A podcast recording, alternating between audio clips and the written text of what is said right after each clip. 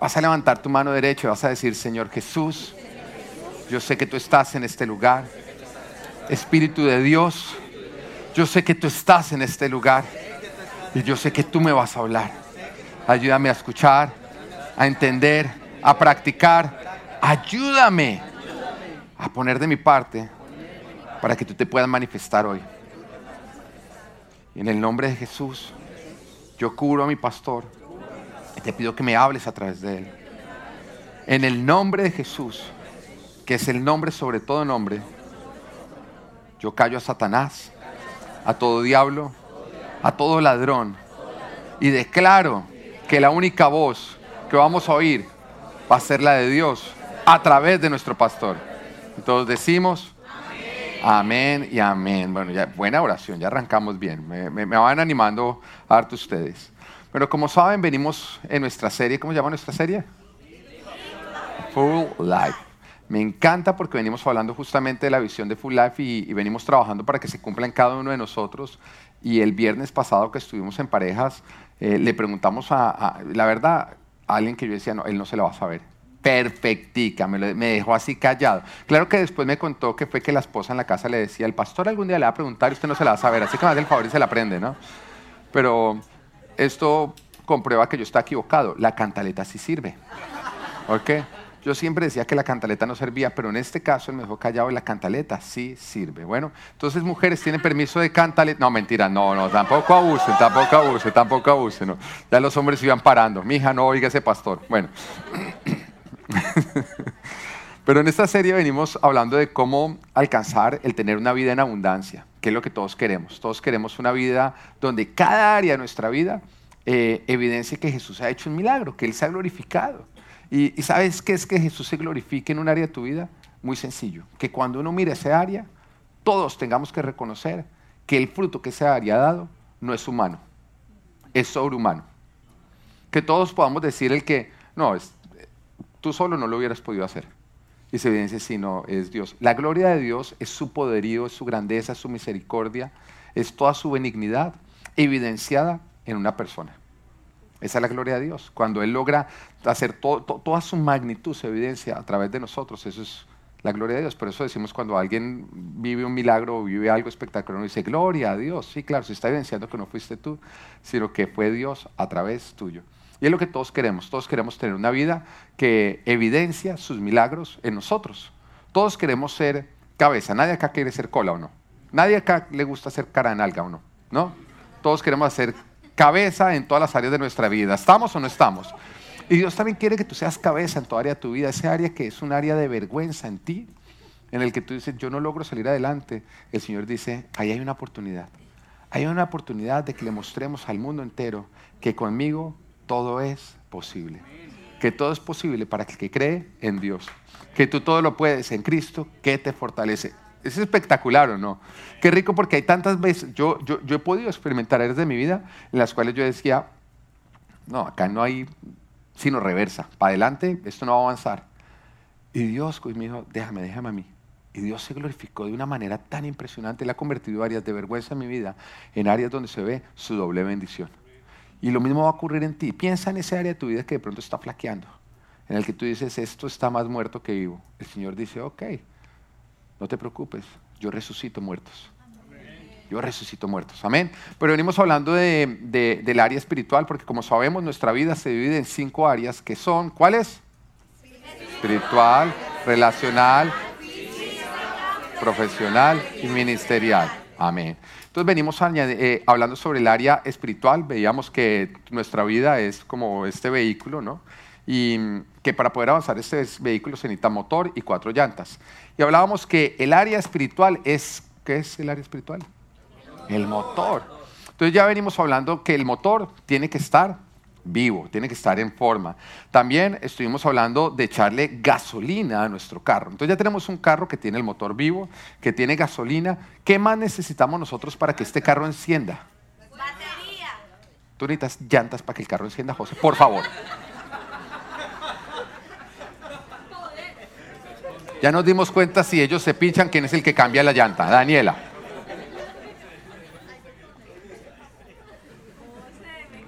Por favor, hasta mi esposa sabe. Mi amor, dile a José qué es lo que hace que se encienda el carro. Sí, José. Entonces vamos a poner, uy, está pesada esta batería. Entonces vamos a hoy a hablar de la batería, cómo hacer para que se encienda, porque tú puedes estar lleno de gasolina, tu carro puede, tu motor puede estar en forma, pero si no se enciende, ¿alguna vez te ha pasado quedarte sin batería? Eh, es absurdo, ¿no? Es como no, no hay nada que hacer hoy en día con carros mecánicos porque antes era empuje, hoy en día ya ni siquiera. Bueno, la batería viene a ser justamente el poder, el Espíritu de Dios. Hoy vamos a estar hablando sobre el Espíritu Santo de Dios. Algo importante para tú entender es que el Espíritu de Dios es Dios, es una persona. Porque algunos dicen, no, es una energía. No, no es una energía, es la persona del Espíritu Santo de Dios. Dios es Padre, Hijo y Espíritu Santo. Tres personas diferentes en una sola persona. Complicado de entender con la mente. hay cosas que simplemente tienes que entender con el corazón. Son tres personas siendo una misma persona. Padre, Hijo y Espíritu Santo. Hoy vamos a hablar de la persona del Espíritu Santo de Dios, que de hecho es lo que nosotros estamos gozando. Porque Jesús nos dijo, o dice en su palabra, que cuando Él resucitó, Él iba a ir al Padre. ¿Y nos sería enviado quién? El Espíritu Santo. Entonces nosotros ya no podemos tocar a Jesús de manera corporal, porque Él está en el Padre. Él está vivo, pero está en el Padre, está con el Padre. Pero sí podemos entonces tocar a quién? El Espíritu Santo. ¿Podemos ser tocados por quién? Por el Espíritu Santo. ¿Podemos vivir a quién? El Espíritu Santo de Dios. Pero hay muchos que no conocen el Espíritu Santo de Dios y el Espíritu Santo de Dios quiere que tú le conozcas. Porque justamente es Él quien trae poder a tu vida. Así que hoy vamos a estar hablando de eso. El título de hoy es Live a Full Life, área espiritual, la llenura del Espíritu Santo. Lo que vamos a buscar hoy todos acá, salir bien llenos del Espíritu Santo. Amén. Cuando nosotros miramos en la Biblia, a hombres que hicieron grandes hazañas. Cuando digo grandes hazañas, estoy hablando de hazañas difíciles de creer. Hazañas que si a uno, un amigo se las cuenta, uno dice que se fumó. ¿Mm? Porque la palabra de Dios nos cuenta de hombres que por sí solos aniquilaron ejércitos. ¿Mm? Y si tu amigo te dice, no, es que tuve una pelea y gané, y uno dice, ¿qué? ¿Contra quién? Dice, no, contra 10, uno ya sabe que ese amigo ¿Mm? Pero acá no nos habla de contra 10, acá nos habla de hombres que solos acabaron con 800. Uno ya empieza a decir, wow. Ahora, si fuera un hombre el que lo dice, uno no lo cree. Pero como es Dios el que lo está diciendo, uno sabe que por más que suene increíble, ocurrió así. Porque Dios no miente, Dios no, puede, Dios no es sanguíneo, Él no exagera.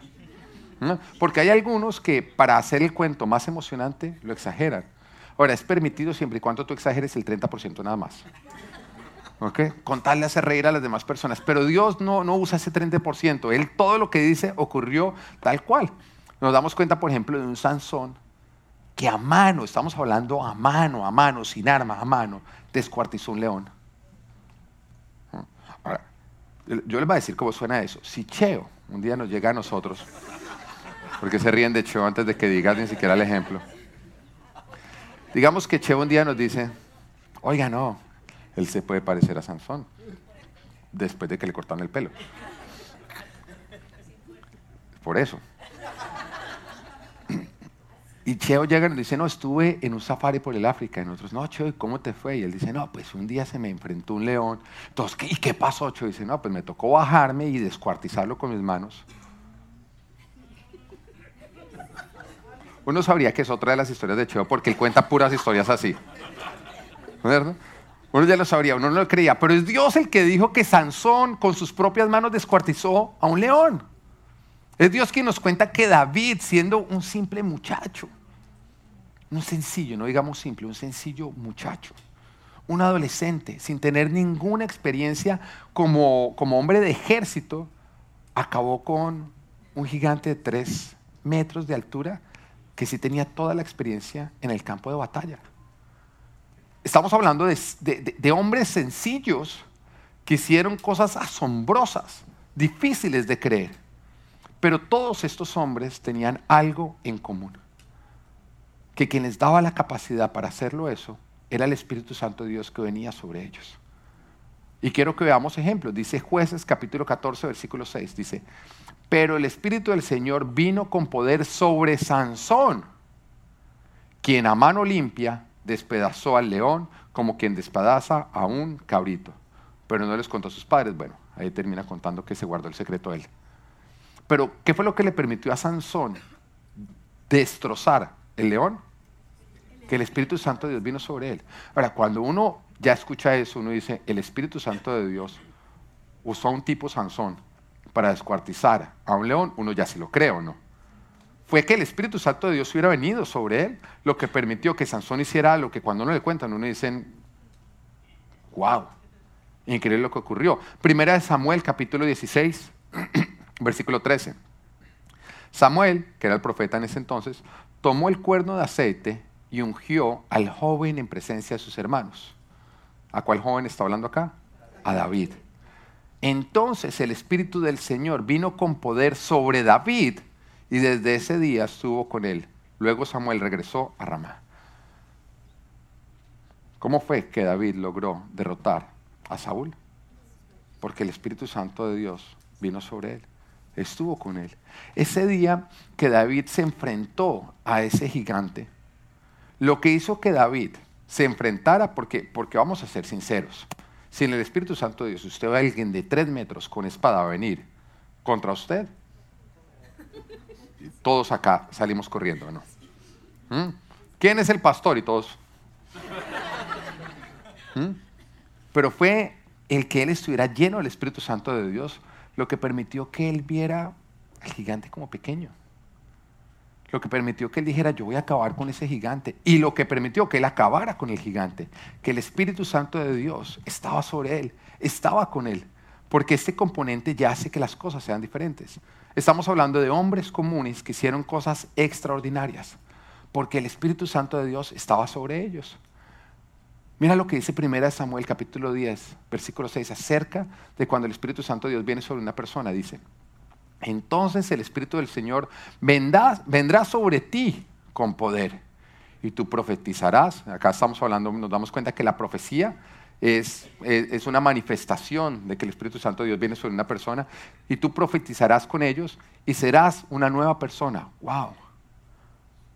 Lo que a nosotros nos permite ser una nueva persona es que el Espíritu Santo de Dios viene sobre nosotros. Y dice, cuando se cumplan estas señales que has recibido, podrás hacer todo lo que esté a tu alcance pues Dios estará contigo. yo quiero esto en mi vida o no. Yo quiero esto en mi vida.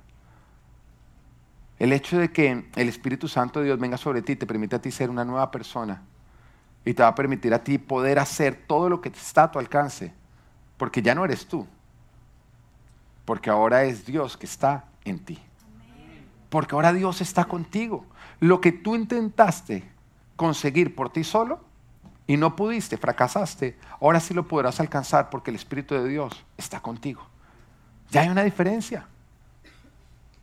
Eso quiere decir que sin el Espíritu Santo de Dios, sin que el Espíritu Santo de Dios hubiera venido sobre estas personas, estamos hablando de Sansón, estamos hablando de los 30 valientes de David, estamos hablando de David, estamos hablando de Salomón, de todos los que hicieron grandes hazañas, si el Espíritu Santo de Dios no hubiera venido sobre esas personas, el resultado hubiera sido diferente. Ellos no hubieran aniquilado ejércitos. Salomón no hubiera tenido la sabiduría que tenía desde pequeña edad. Sansón no hubiera tenido esa fuerza. David hubiera muerto, hubiera muerto aplastado por Goliat. Hubieran hecho pincho de David. Ahora, en el Antiguo Testamento, el Espíritu Santo de Dios venía sobre algunos hombres, no sobre todos los hombres. Eran hombres que Dios elegía y sobre los cuales el Señor enviaba su Espíritu Santo. Y eran casos contados. Sin embargo, la palabra nos dice en Joel, que es uno de los profetas menores, en Joel 2.28, como promesa, a manera de promesa, el Señor dice que en los últimos tiempos Él derramaría su Espíritu Santo sobre todo ser humano. Que ya no habría una distinción. Que esto ya no era algo para algunos hombres, sino para aquellos hombres que decidieran aceptarlo en sus vidas. Eso quiere decir que ya tú y yo estamos invitados a que ocurra en nosotros. Yo quiero que entiendan algo. Si, ustedes me conocen a mí, ustedes saben que yo jamás predico algo que no sea práctico. Yo jamás predico algo que tú no puedas salir a vivir. Yo acá no predico sobre el corcel del apocalipsis y lo que va a ocurrir en otros tiempos. Yo, yo eso no, yo no entro. Yo, yo quiero siempre predicar una palabra que tú puedas salir a practicar, a vivir. O sea, acá yo te estoy hablando de algo que Dios quiere hacer en ti, que va a transformar tu vida. Que el Espíritu Santo de Dios va a venir sobre ti y te va a hacer una nueva persona. Y que como Él está contigo, ahora todo lo que está a tu alcance será posible. Que va a haber una diferencia, un antes y un después. mira lo que dice la promesa en Joel capítulo 2 versículo 28. Dice, después de esto derramaré mi espíritu sobre todo el género humano. Los hijos y las hijas de ustedes profetizarán. Tendrán sueños los ancianos y visiones los jóvenes. O sea, yo profetizo, Cheo tiene sueños.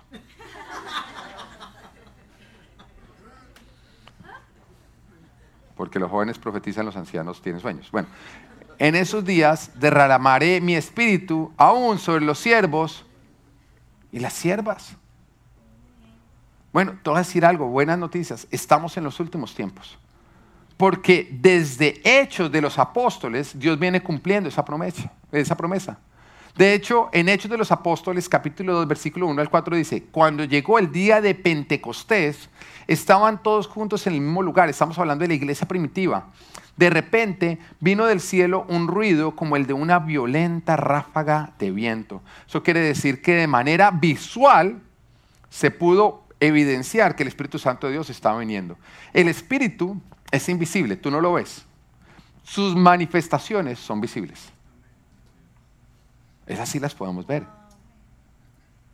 Porque la palabra de Dios siempre compara el espíritu o todo lo que es el espíritu como el viento. Dice, tú no, no, no, no puedes ver de dónde viene ni de dónde va.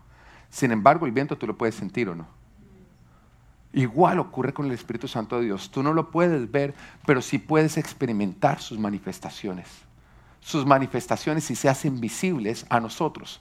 Tú con el Espíritu lo disciernes a Él, pero de manera física puedes también experimentarlo a Él, experimentar lo que Él se está manifestando. Ahora, varios de ustedes lo han experimentado, están en la alabanza y de pronto empiezan a sentir algo especial, una presencia especial. Algunos, yo recuerdo que cuando yo apenas estaba conociendo al Señor, yo decía que había una energía. Uy, es que acá una energía súper chévere. El que era cristiano me decía, no es energía, es el Espíritu Santo de Dios. Me regañaba.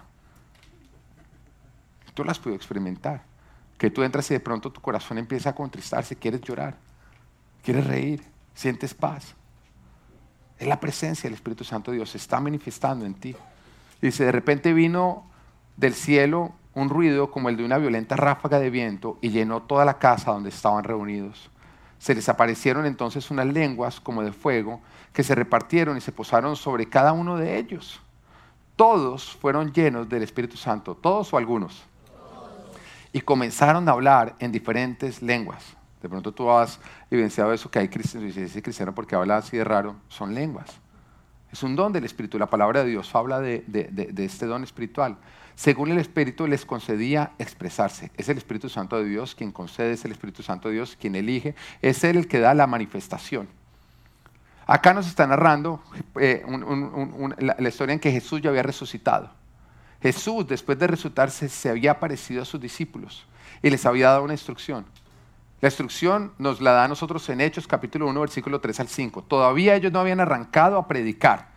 Jesús había sido crucificado, había resucitado y había estado con ellos antes de ir al Padre. Y les da esa instrucción. Hechos capítulo 1, versículo 3 al 5 dice, después de padecer la muerte, se les presentó dándoles muchas pruebas convincentes de que estaba vivo.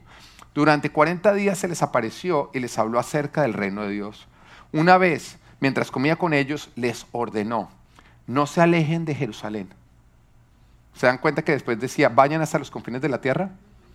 Pero dice, todavía no se pueden alejar, no vayan a arrancar ya a ir tras su asignación. Tienen que esperar algo para poder cumplir con su asignación. No se alejen de Jerusalén, sino esperen la promesa del Padre de la cual les he hablado. Juan bautizó con agua, pero dentro de pocos días ustedes serán bautizados con el Espíritu Santo. Ahora, ¿qué significa bautizo? La palabra bautizo viene del griego batizo, que significa sumergido en.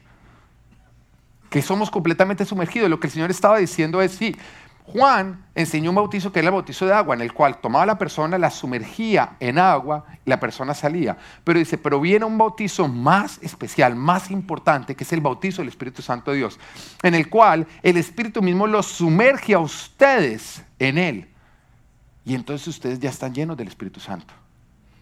Cuando dice la palabra viene sobre, nos está evidenciando que no somos nosotros los que nos, los que nos sumergimos en Él, sino que es Él de arriba hacia abajo que nos sumerge en Él. Está hablando del bautizo del Espíritu Santo en este momento.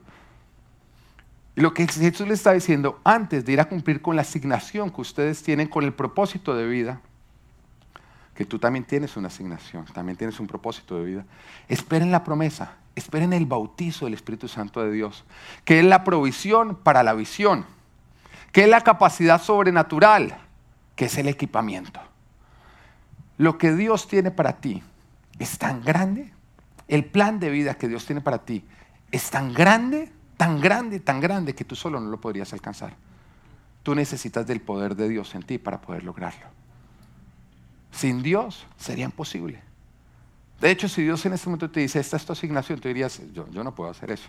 Y el Señor te diría, estamos de acuerdo, tú no puedes pero como no estás solo, como, por, como ahora estoy yo en ti, vamos juntos y lo logramos. El mismo Jesús, siendo Dios, nos dice la palabra que Él dejó su condición de Dios y se hizo hombre. Eso es lo que estamos hablando. ¿Jesús es Dios? Sí, 100% Dios, ¿no? Pero nos dice que Él dejó su condición de Dios en el cielo y se humilló a sí mismo en forma de ser humano. Eso quiere decir que Él tenía las mismas limitaciones humanas que tú y yo teníamos. Es por esta razón que Jesús solamente empezó a hacer milagros después de que Él fue bautizado y el Espíritu Santo de Dios vino sobre Él. Antes de que el Espíritu Santo de Dios viniera sobre Jesús, nosotros no vemos escenas en las cuales Jesús resucitara muertos, le abriera los ojos a los ciegos, limpiara leprosos o si era ninguna de este tipo de cosas. Fue después que nos dice que él fue donde Juan el Bautista, Juan el Bautista lo bautiza en agua, pero dice que en el momento que subió se abrieron los cielos y bajó sobre él el Espíritu Santo de Dios en forma de paloma y una voz del cielo dijo, este es mi Hijo amado, muy complacido estoy en él. Es solamente después de que él recibe el bautizo del Espíritu Santo de Dios que él sale y se mueve en milagros. El mismo Jesús lo hizo para mostrarnos a nosotros, para modelarnos lo que nosotros podremos hacer si somos llenos del Espíritu Santo de Dios.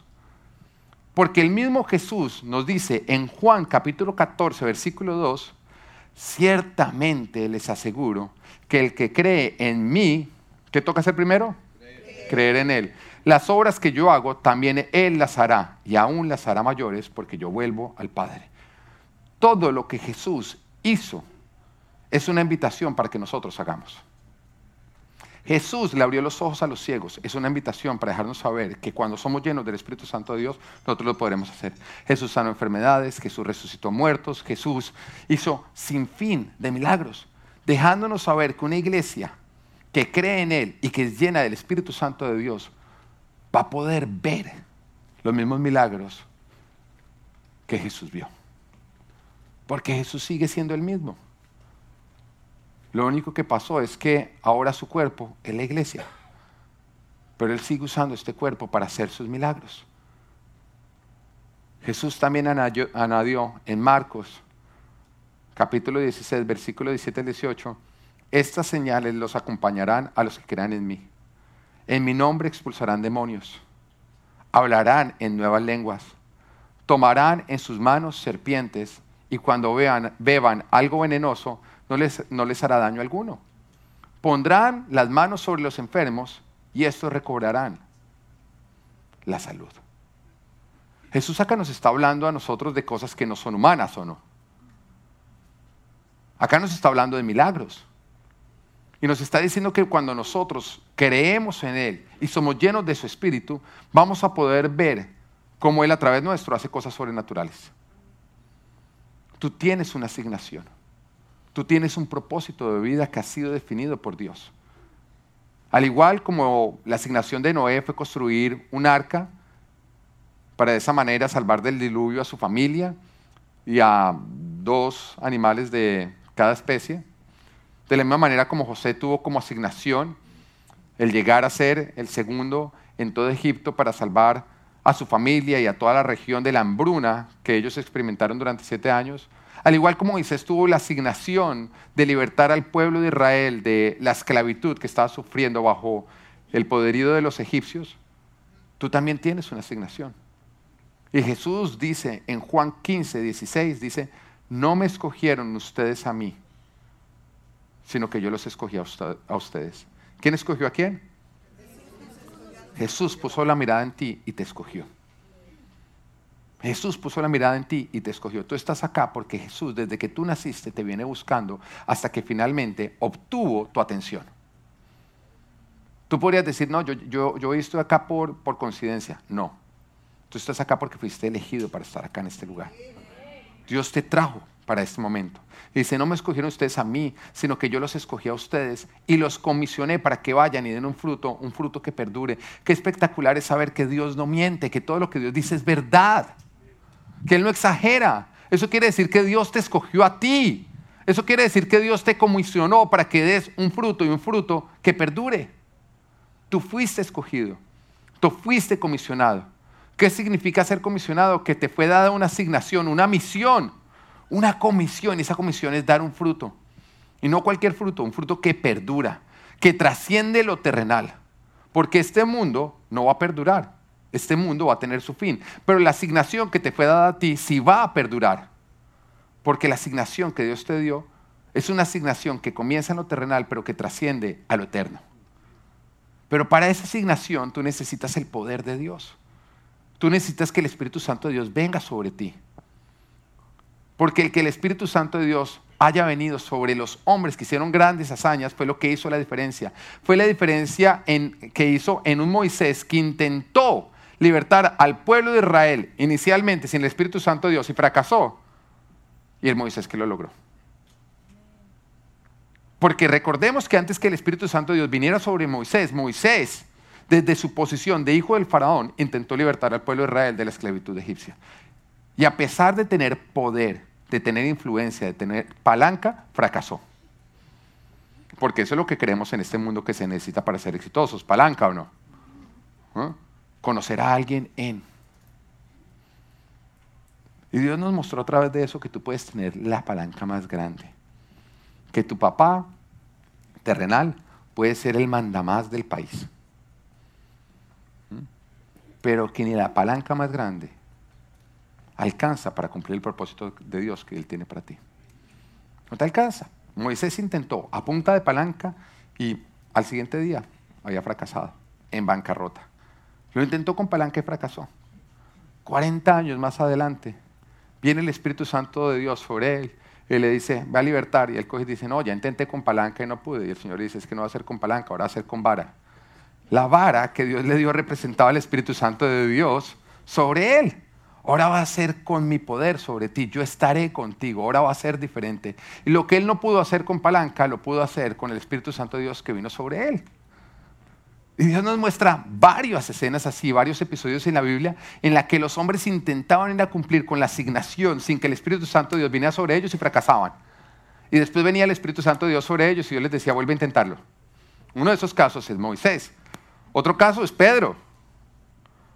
Porque Jesús le dice a Pedro, le dice, mira, em, dentro de poco tiempo yo voy a ser entregado en manos de los maestros de la ley, de los sacerdotes y voy a ser llevado a la cruz. Mm, y todos ustedes me van a abandonar. Y Pedro dijo, Jesús, aunque todos te abandonen, yo no te abandonaré, porque si tengo que ir a la muerte contigo, yo hasta la muerte voy contigo. Y Jesús miró a Pedro.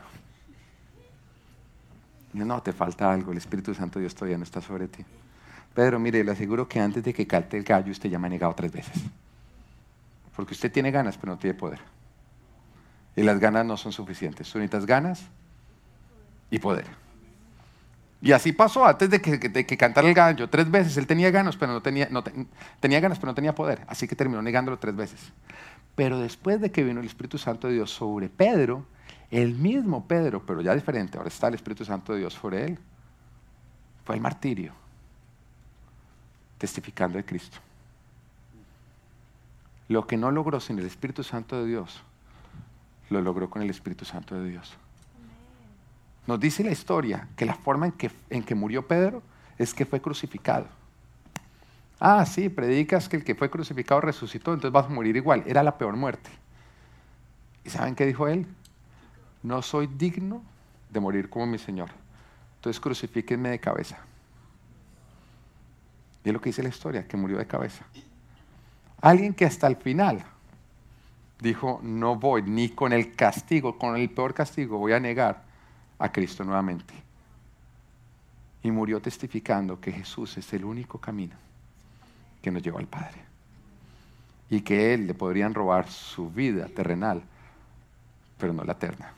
La eterna ya estaba asegurada. Amén.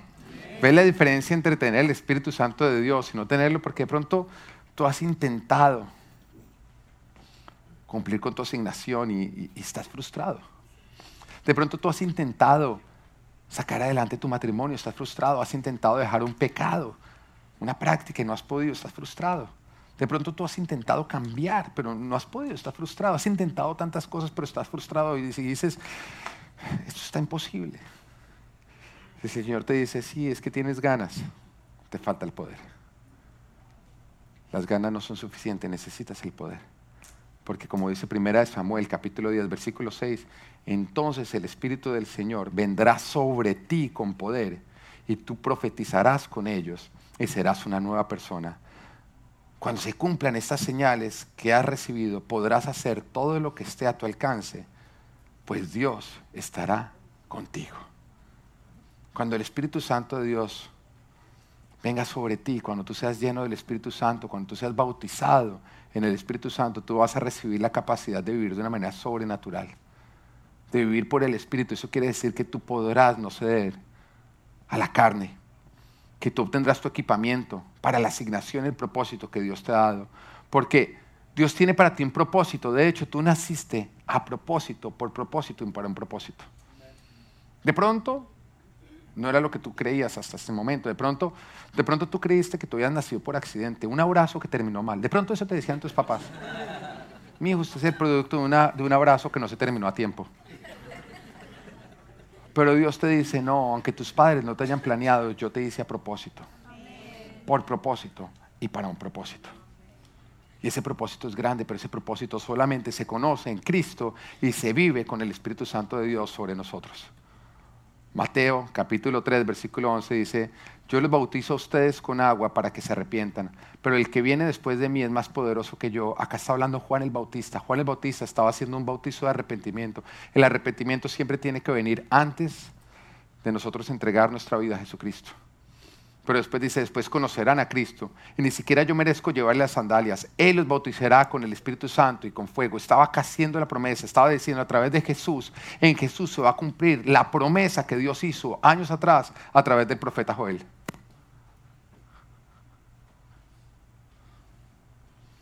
La palabra de Dios nos muestra que cuando el Espíritu Santo de Dios viene sobre nosotros se manifiesta de diferentes maneras.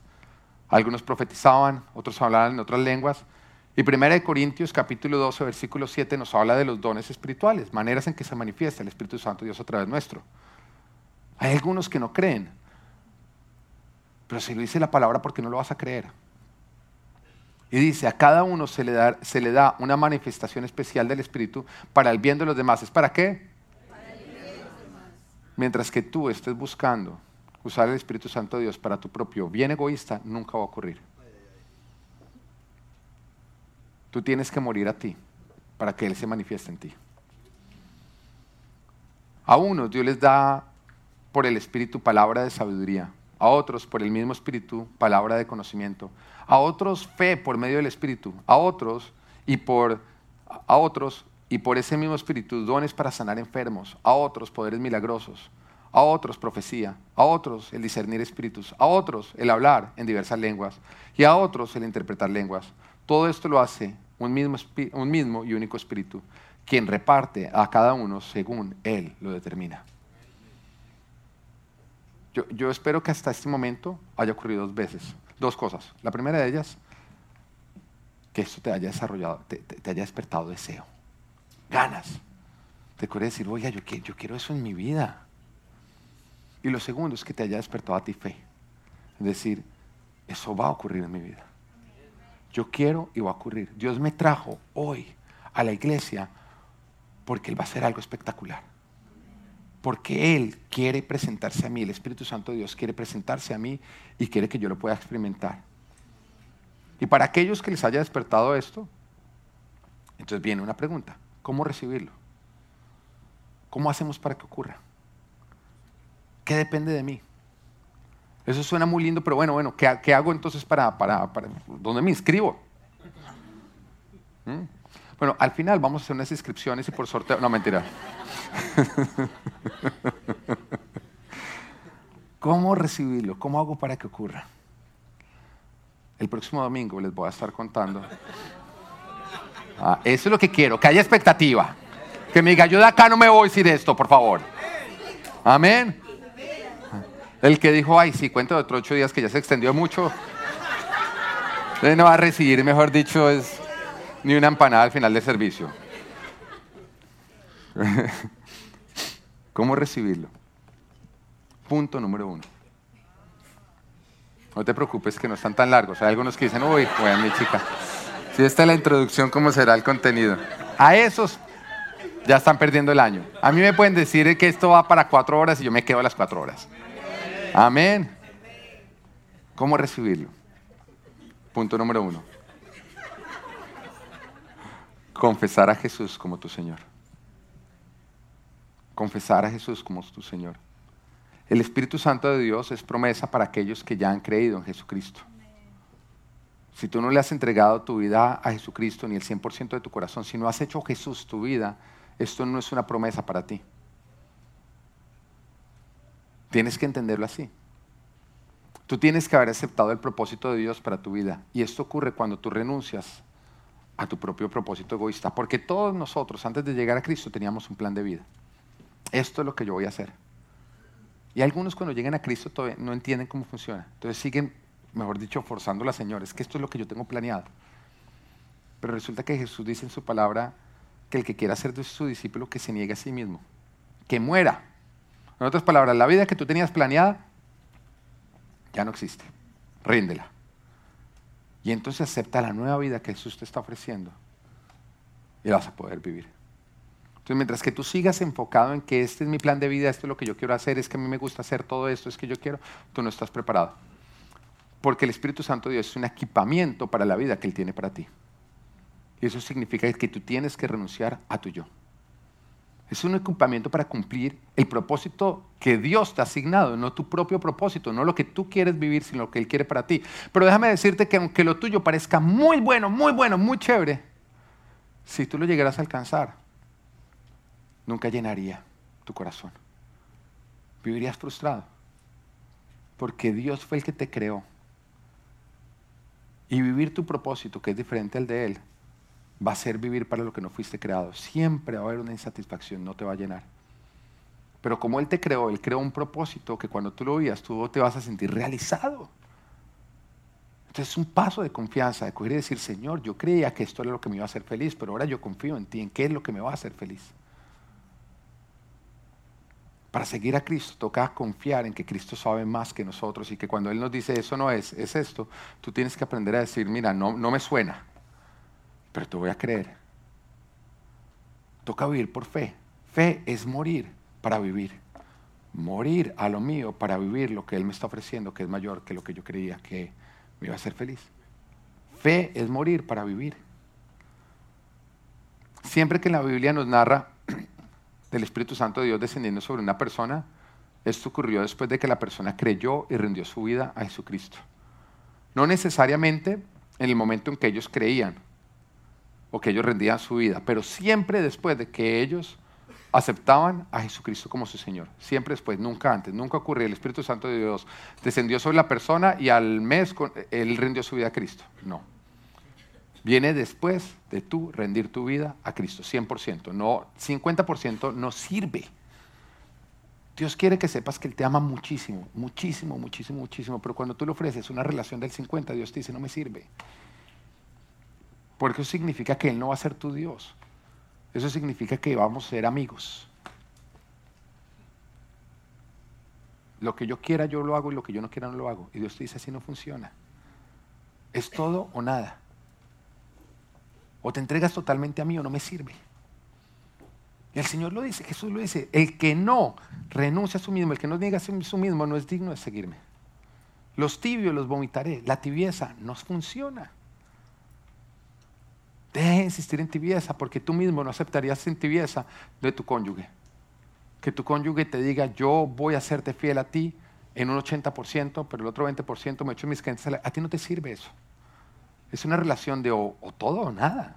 ¿Vamos a ser fieles o si no vamos a ser infieles? Deja de ofrecerle a Jesús una relación adúltera. Él no quiere una relación adúltera, Él quiere una relación donde tú te rindes completamente a Él. Es más importante tu relación con Dios que tu relación con tu esposo, con tu esposa. Requiere más fidelidad, requiere más entrega, requiere más lealtad. Tiene que ser la relación más importante que hay. El primer mandamiento, ¿cuál es? Ama al Señor tu Dios por encima de todo lo demás. Entonces, cuando tú le ofreces a Él una relación adúltera donde tú dices, Señor, yo, yo voy a venir a la iglesia de vez en cuando, de vez en cuando, de verdad, cuando no tenga nada más que hacer, yo vengo. Un pie adentro. Pero de resto, pues yo también me he hecho, vivo mi vida a mi manera. Porque yo no estoy de acuerdo en eso que, los cristianos dicen que uno no se puede emborrachar. ¿Qué tiene de malo emborracharse? ¿Qué tiene de malo uno fornicar? Todo el mundo lo hace. ¿Qué tiene de malo uno hacer lo que uno se le da la gana? Entonces estás con un pie en Jesús y con un pie en el mundo. Eso no es nada. Eso es un insulto. Eso es un insulto para aquel que te dice, yo debo ser la relación más importante para ti. Si hay alguien más importante para ti que yo, no eres digno de mí, te dice el Señor. El Espíritu Santo de Dios es para aquellos que dicen, yo te voy a hacer lo más importante en mi vida. Tú vas a ser lo más importante en mi vida. Lo que tú me digas va a estar por encima de lo que me puede decir cualquier persona. Cualquier persona, cualquier ser humano. Porque es más importante sujetarse a ti que sujetarse a cualquier hombre. Siempre que el Espíritu Santo de Dios venía sobre alguien era después de ellos haberse rendido. Hechos capítulo 8, versículo 14 al 17 nos narra uno de esos casos. Dice, cuando los apóstoles que estaban en Jerusalén se enteraron de que los samaritanos habían aceptado la palabra de Dios, les enviaron a Pedro y a Juan estos al llegar oraron por ellos para que recibieran el Espíritu Santo, porque el Espíritu aún no había descendido sobre ninguno de ellos, solamente habían sido bautizados en el nombre del Señor Jesús. Entonces Pedro y Juan les impusieron las manos y ellos recibieron el Espíritu Santo. ¿Tú te das cuenta que ellos ya habían creído? Ellos ya se habían rendido completamente, pero todavía no habían recibido el bautizo del Espíritu Santo, porque algunos creen que si ya confesaron a Jesús, ya fueron llenos del Espíritu Santo de Dios. Entonces, ¿qué le pasó a los samaritanos? Son dos momentos completamente diferentes. Son dos sucesos diferentes. Tú puedes ya haber recibido a Jesús como el Señor de tu vida hace muchos años atrás y todavía no haber recibido el bautizo del Espíritu Santo de Dios. Y eso explica mucho. Porque tú puedes estar siguiendo a Jesús con tus fuerzas, pero créeme o créele a Él que cuando lo sigas con sus fuerzas va a haber una gran diferencia. El corazón de los samaritanos era el mismo antes y después. Ellos ya habían creído, Jesús ya era su Señor antes de recibir el Espíritu Santo, ya era su Señor después de haber recibido el Espíritu Santo. Eso no fue lo que cambió, el corazón de ellos no cambió. ¿Qué cambió? La presencia del Espíritu Santo de Dios en ellos. El apóstol Pedro nos dice en Hechos capítulo 2 versículo 38, dice, arrepiéntanse y bautícese cada uno de ustedes en el nombre de Jesucristo para perdón de pecados. En otras palabras, acá no está hablando del nuevo nacimiento, de entregar y rendir su vida a Jesús. Les contestó Pedro, y recibirán, después de que ocurra eso, recibirán el don del Espíritu Santo. La persona tiene primero que haberse arrepentido. Siempre, para tú entregarle tu vida a Jesús, lo primero que tiene que ocurrir es un arrepentimiento.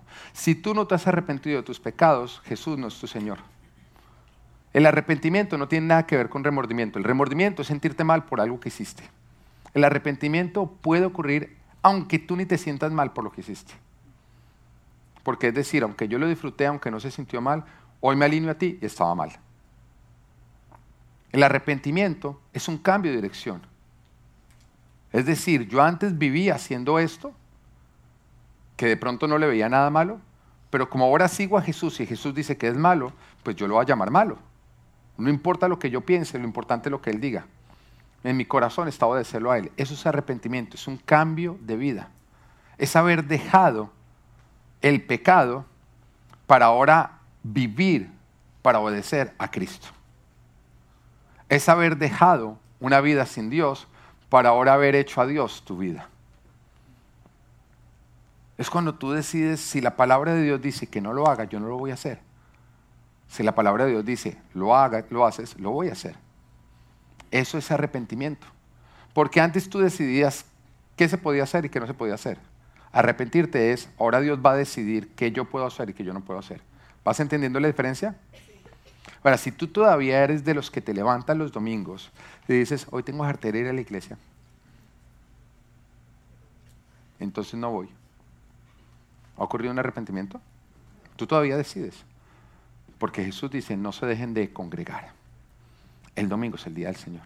Si tú eres de los que dices, no, mire, es que no, no, no puedo ir a la iglesia porque es que tengo que trabajar porque tengo que hacer dinero. ¿Tú te has arrepentido? ¿Es el dinero el que te dice qué debes hacer los domingos o no? Tú puedes alegar lo que quieras. Entonces, que tengo de trabajar, usted va a pagarme arriendo. El dinero te dice lo que tú tienes que hacer, punto. Deja de pelear.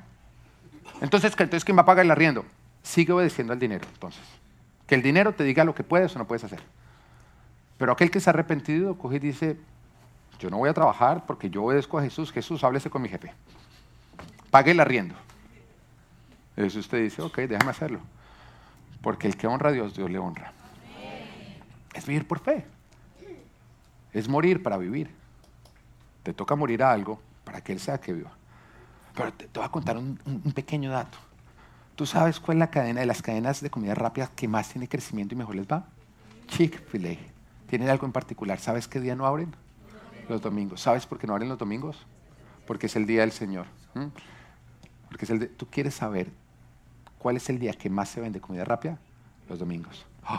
¿Cómo es que el día que más se vende comida rápida cierran y todavía son de las cadenas de comida rápida de mayor crecimiento? Absurdo, ¿no? Este mundo es sumas y restas, Dios en multiplicaciones. Cuando tú lo honras a Él, tú no estarás en sumas y restas, tú estarás en multiplicaciones.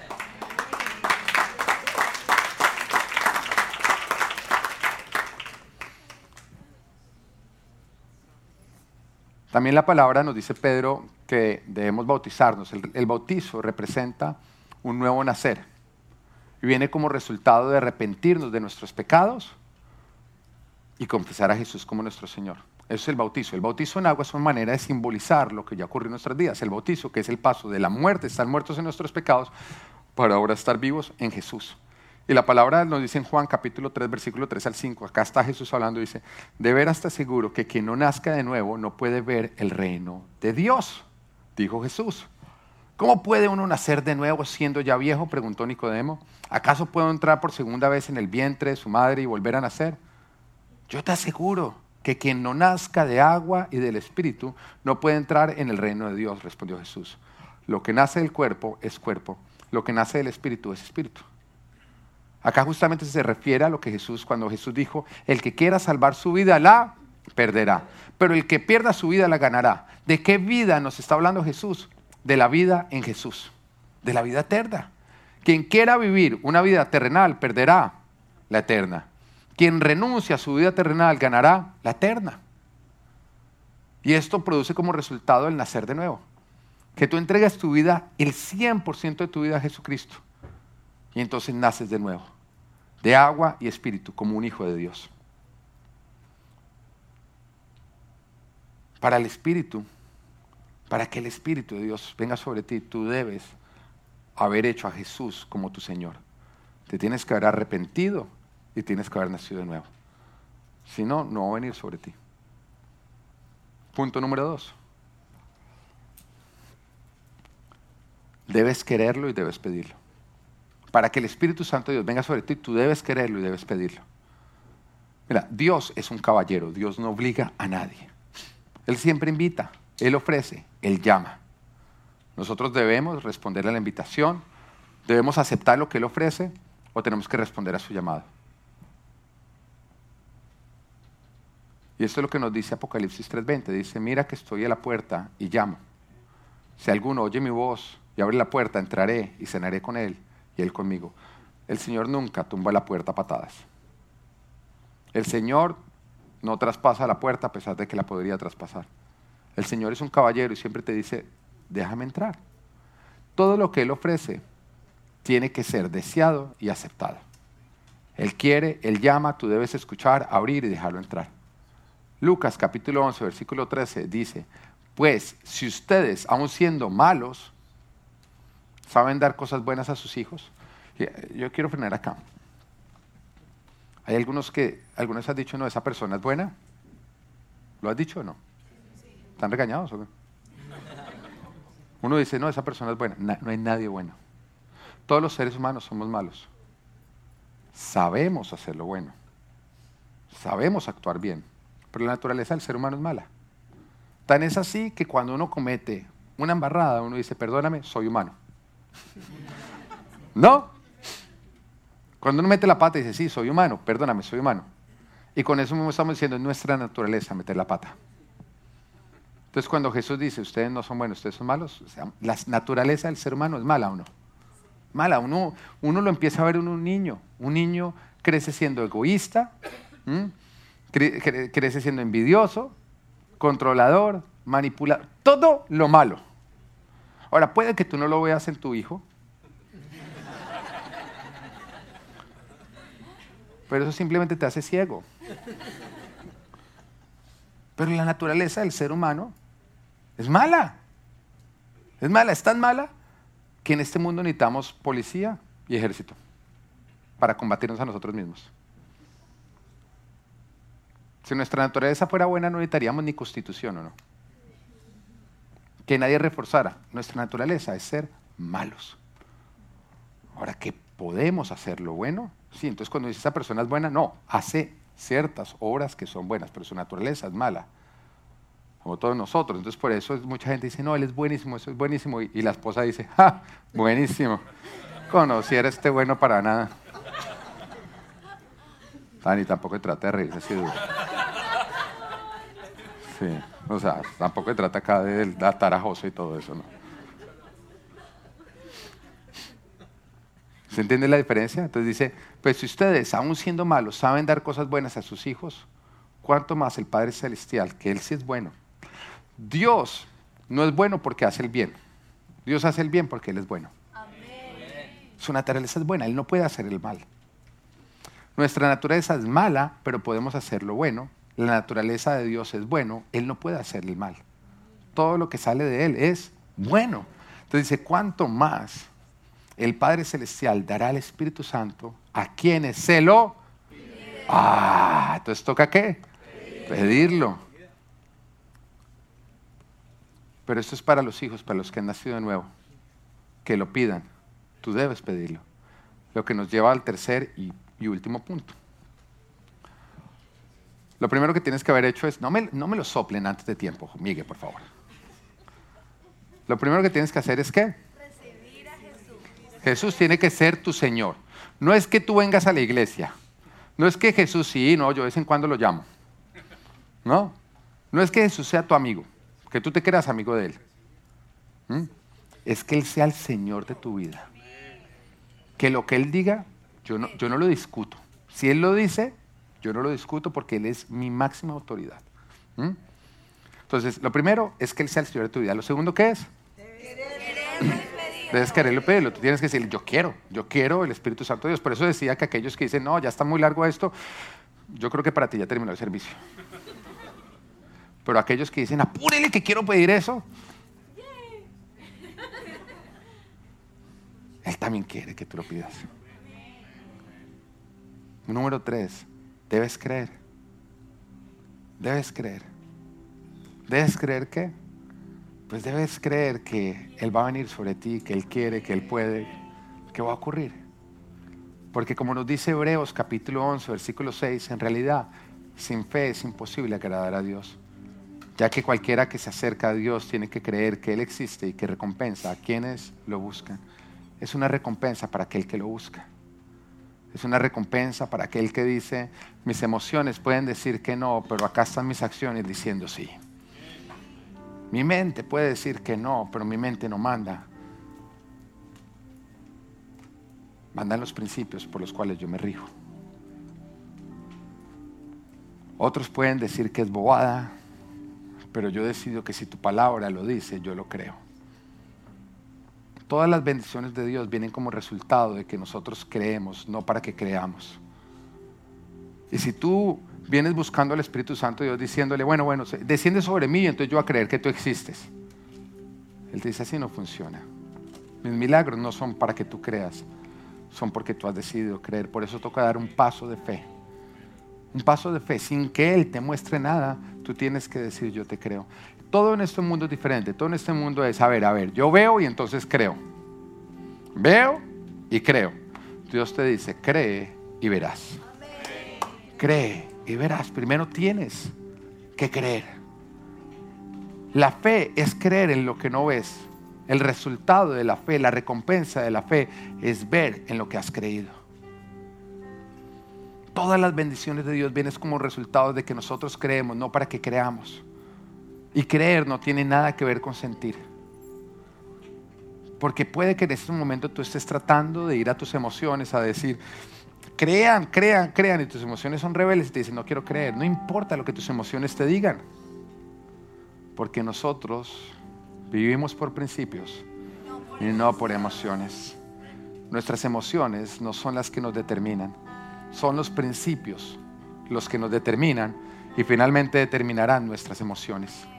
Porque cuando tú vives por principios tendrás que negarte a tus emociones, pero tus emociones se tendrán que sujetar a ti.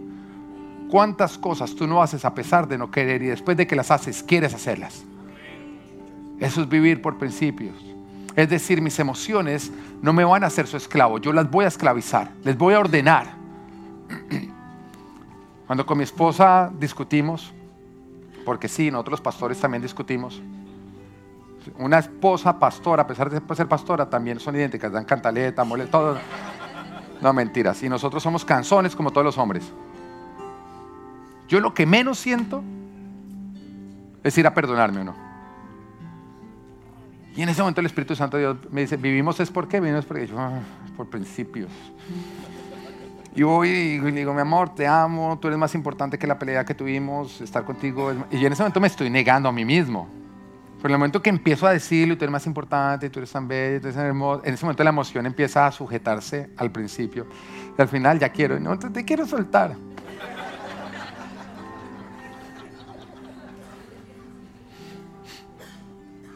Porque tú eres esclavo de tus emociones y tú aprendes a esclavizar tus emociones. Es vivir por lo que Dios dice. Es ir a donde Dios nos llama. Eso es creer. Y lo primero que quiero en el día de hoy es invitar a aquellas personas que, hablando del primer punto, que es entregar tu vida a Jesús, reconocen y dicen, yo, yo no he confesado a Jesús como Señor, yo he creído en Él, a veces vengo a la iglesia, pero yo, yo reconozco que Jesús no es mi Señor, pero yo quiero que eso cambie en el día de hoy. Y quiero pedirle a esos, primero vamos a solucionar eso, quiero pedirle a esos que se pongan de pie. Que Dios te bendiga, que Dios te bendiga, que Dios te bendiga, que Dios te bendiga, que Dios te bendiga. Cuando hablaba de este punto, de pronto tú decías, claramente, yo no he rendido mi vida a Jesús.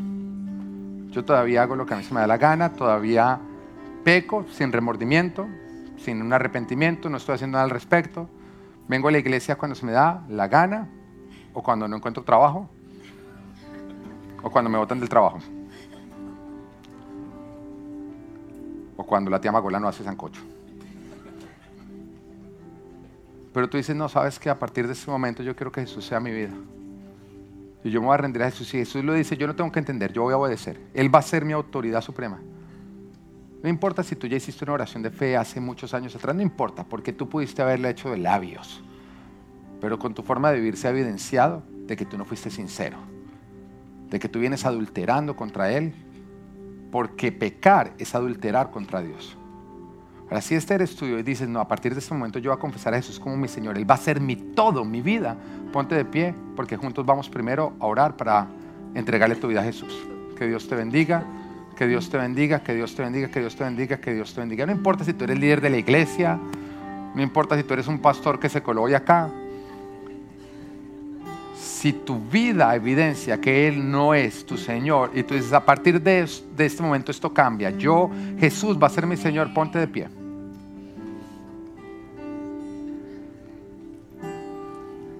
¿Quién más?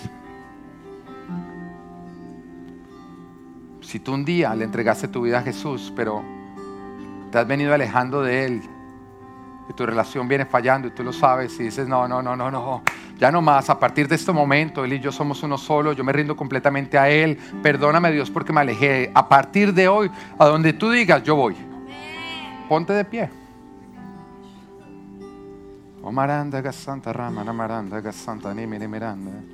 Espíritu de Dios, trae convicción en este momento. No te pierdas de este momento, porque estamos hablando de tu eternidad, estamos hablando que de nada sirve venir a la iglesia si tú no rindes tu vida a Jesús. Es como ir al gimnasio y no hacer ejercicio y esperar bajar de peso. Escuchar no transforma. Rendirnos a Él es lo que transforma. ¿Quién más hoy va a entregar su vida a Jesús? Que Dios te bendiga. ¿Quién más? Oh Maranda, Maranda. ¿Quién más? Que Dios te bendiga. Quiero que entiendas, como hoy voy a ministrar al Espíritu Santo de Dios, no me puedo quedar mucho tiempo acá haciéndolo porque viene una administración y tengo que terminar a tiempo. Entonces, voy a contar hasta tres. Si tú eres o estás dudando que tú eres, ponte de pie ya. Uno, dos, tres. Se pusieron de pie los que fueron, listo. Amén. Y tú lo primero que vas a hacer es que te vas a arrodillar. Como arrodillándote a rendir tu vida a Jesucristo. Yo quiero que entiendas el carácter del pacto que vas a hacer hoy. El carácter de este pacto es que lo que Jesús diga en su palabra, tú lo vas a obedecer. Si no, estás haciendo algo de labios. Si no, es tan absurdo como el que se va a casar todavía teniendo un amante, sabiendo que apenas termina la luna de miel, para allá va. Tú en este momento dices, yo voy a hacer lo que tenga que hacer para hacerte fiel a ti, Jesús. Eso significa que si tengo que acabar con amistades, las acabo. Que te voy a dar el día domingo para venir a la iglesia siempre, no va a haber nada más importante que tú. Que voy a leer la palabra, que voy a orar, que voy a hacer lo necesario para que esta relación salga adelante. Esto, si no vas a hacer este pacto, vuélvete a sentar y no lo hagas. Pero si vas a hacer este pacto, bienvenido al reino de los cielos. Audiblemente, que te oiga. Quiero que te oiga. Quiero que lo digas audiblemente de una manera en que te oiga. Dile, Señor Jesús, hoy te confieso públicamente como mi Señor. Eso significa que me arrepiento de mis pecados, de vivir en pecado, de hacer lo que se me da la gana, de obedecer al dinero. Y hoy decido hacerte mi Señor, obedecerte a ti. Si tu palabra lo dice, yo lo obedezco. El domingo es tu día. La Biblia es tu palabra. Será lo que yo haré. Hoy me comprometo a acabar con toda relación que me aleja de ti. Y hoy decido seguirte a ti de corazón. En el nombre de Jesús. Amén, amén y amén.